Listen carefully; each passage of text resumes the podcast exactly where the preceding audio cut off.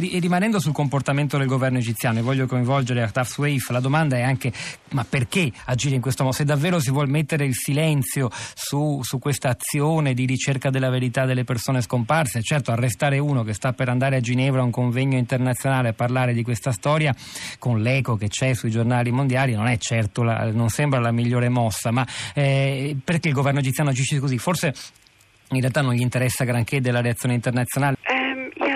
Uh, strange because, as you say, it does not show intelligence. Um, maybe they don't care, but if they don't care about how they are perceived internationally, then why do they care that uh, information about the disappeared is going to go internationally? Do you see? So basically, um, you know, Mr. Metwelli has now appeared he has been brought uh, last night. He was brought in front of the state security prosecutor, and he has been charged with two charges. One is with setting up an organization against the law, and that is the uh, the Society for the Families of the Disappeared. And the other charge is that uh, he, uh, communicating with foreign organizations with the aim of spreading lies about Egypt to damage its reputation. And that is, of course, because he was going uh, to the UN to talk to the Human Rights Commission about what is what is going on here. So I try to translate uh, up to now what you said. Allora, la risposta di Adas Waif al primo punto è sì, mm, certo è poco chiaro il comportamento perché se è vero, come io ho ipotizzato nella domanda, che all'Egitto non interessa nulla di quello che pensano nel mondo di, una, di un fatto come questo, per, dell'arresto di un attivista, e allora perché tanta paura proprio perché lui, eh, del, del, fatto che lui potesse andarsene a Ginevra a raccontare, a mostrare il rapporto della sua associazione sulle persone scomparse. Quindi la domanda rimane aperta e sembrerebbe pro negativa, cioè non è vero che all'Egitto non importa della propria credibilità aggiornamento sulla questione, eh, lo sappiamo, lo raccontano, devo dire, anche il Fatto Quotidiano e Repubblica, Giuliano Foschini.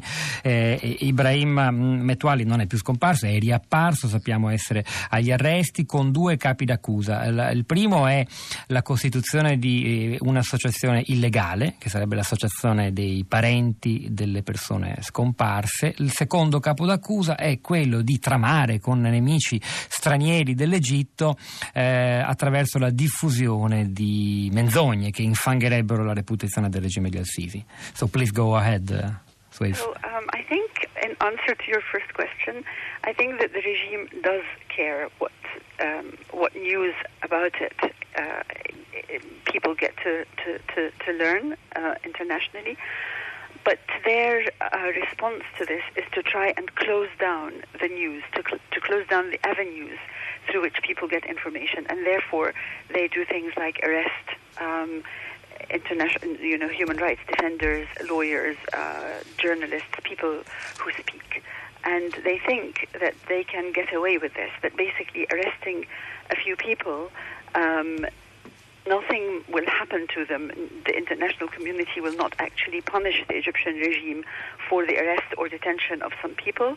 And meanwhile, they are in the process of shutting down the information so that no information that they don't like arrives on the international scene.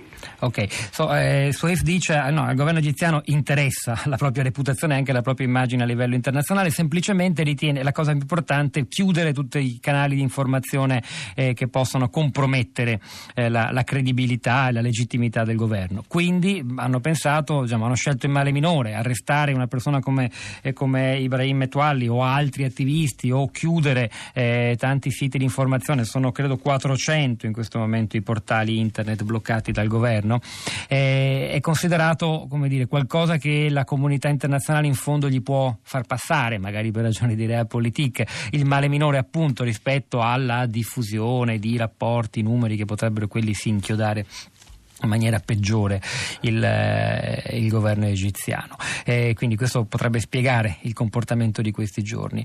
Eh, che tipo di Egitto è? Cioè, l'Egitto rappresentato da queste persone come Berim Etuali, gli altri legali, gli attivisti, i parenti delle persone scomparse, sono solo una piccola minoranza fortemente legata ai principi democratici che però, come dire, è staccata dal resto della società, oppure invece magari c'è nascosto, non detto, un consenso più ampio da parte dell'opinione pubblica egiziana?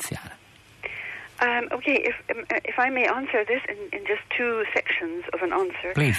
Um, I think the country is very much uh, divided. So in uh, January 2011 and for two years afterwards, we saw people really expressing uh, their concern for issues of human rights. And that was very much one of the top uh, slogans and demands of, of, of the revolution. Um, but I think that after everything that has happened and with the brutality that has happened, the number of killings, the number of people in prison, we have something like 60,000 political prisoners, we have um, over 1,300 disappeared. We, uh, I think, and with the economic situation, with the um, ferocity of the government, I think that people are um, either afraid and so are choosing to keep quiet, or are like just too busy trying to get through their day to day, and that it really is only a minority now that is still prepared to um, to take risks and to actually continue to speak and to work um, for human rights issues such as enforced uh, disappearance or indeed such as the case of, of Giulio Regeni. That was part one. Part one, then we go with part two, but first I translate. Eh, allora, la parte, dice, dice Abda Swaif, in, in, realtà quando ci fu la rivoluzione del 2011, il rovesciamento del regime trentennale di Mubarak, c'era una, una grande e diffusa preoccupazione nella società, un'attenzione per i temi dei, dei, diritti umani. Poi però, negli ultimi anni, soprattutto dal 2013 in poi, con l'instaurazione attraverso un colpo militare del regime di Al-Sisi, eh, le cose sono cambiate perché la gente ha visto visto la brutalità della repressione la capacità di un regime addirittura di, di, arrestare 60.000 persone. Sono i dati presentati anche dall'ultimo rapporto di Human Rights Watch a proposito che va segnalato e lo carichiamo sul nostro blog sulla città di realtà.blog.rai.it per leggere i numeri. Mm, il sito di Human Rights Watch in Egitto è stato bloccato a proposito proprio a causa della pubblicazione di questo rapporto non sappiamo, andrebbe controllato se ora è stato sbloccato, ma insomma dà l'idea. No? Quindi lì, molti egiziani che pure erano favorevoli, entusiasti per la democrazia e i diritti, finalmente affermati in Egitto nel 2011, poi hanno visto la, la capacità di reprimere del regime e dire, hanno, hanno, non è che hanno cambiato idea, però hanno smesso di impegnarsi e così sono rimasti soltanto in pochi, come appunto eh, gli attivisti più convinti, i familiari delle persone scomparse e gli altri egiziani eh, hanno scelto di starsene zitti o anche semplicemente di concentrarsi nella propria sopravvivenza quotidiana, che è comunque una sfida dura per molti egiziani. Part 2 of your answer, sentiamo la seconda, la seconda parte della risposta di eh, Hadas Waif. Right, well, you see, Pietro, you mentioned Human Rights Watch. So, one of the most important avenues for people to learn about human rights and to learn about violations of human rights and to um, to get support for violations of human rights uh, are the NGOs. And we have had so many Egyptian NGOs. I mean, we had the big ones, Human Rights Watch and Amnesty, but, but Egyptian NGOs that were set up in the last um, 10 to 15 years of Mubarak's rule and who were so important for the revolution, who have been working with issues of human rights, with issues of torture, with disappearances, with uh, extrajudicial, everything, everything, people's people's rights. Now, the government, of course, feels incredibly threatened by by these NGOs and sees them as a direct reason, reason, mind you, uh, for people's dissatisfaction, as though if the NGOs were not there, then people would not be unhappy. Um, and so they have just passed a new law. Uh, has just ratified it uh, a few days ago, which is really going to kill the the NGOs. Uh, the the law um, makes every like if you want to set up any small uh, civil association you have to pay £10,000 deposit. You have to get the approval of the security services. You have to um, not accept donations without telling the security services how much you got and from whom and their bank account. Mm. And it prohibits you from doing any field work, conducting any opinion polls, or communicating with any foreign uh, body or person.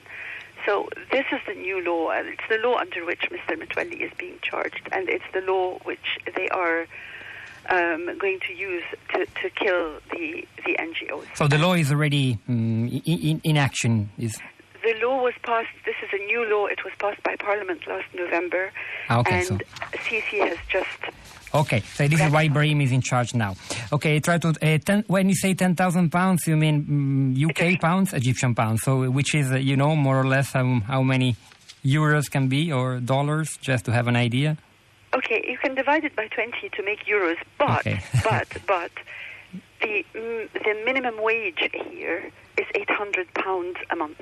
Ok, allora provo a tradurre, ha detto tante cose importanti. Ahdaf Sweif, ricordo, stiamo parlando dal Cairo con Ahdaf Sweif, una delle più importanti, più note scrittrici, intellettuali attiviste egiziane, scrive su quotidiani internazionali come il Guardian, ha scritto libri molto importanti, fa parte di una famiglia molto attiva eh, politicamente sui diritti umani da tanto tempo. Risponde a questa ultima domanda che le ho fatto dicendo, eh, a proposito, citavo il rapporto Human Rights Watch sui delitti, la violazione dei diritti umani, torture arresti del regime di Al-Sisi, beh, quasi tutte le ONG che sono nate in tanti anni per la difesa dei diritti, anche negli ultimi anni di Mubarak, eh, hanno subito una repressione fortissima che oggi si è concretizzata in una legge che è applicata eh, da- dallo scorso novembre, se non ho capito male, è la legge che poi ha anche consentito alle autorità egiziane di, di arrestare l'avvocato Ibrahim Metwalli eh, domenica scorsa all'aeroporto del Cairo, che di fatto impedisce quasi la, la possibilità di costituire associazioni ONG onlus indipendenti perché pone delle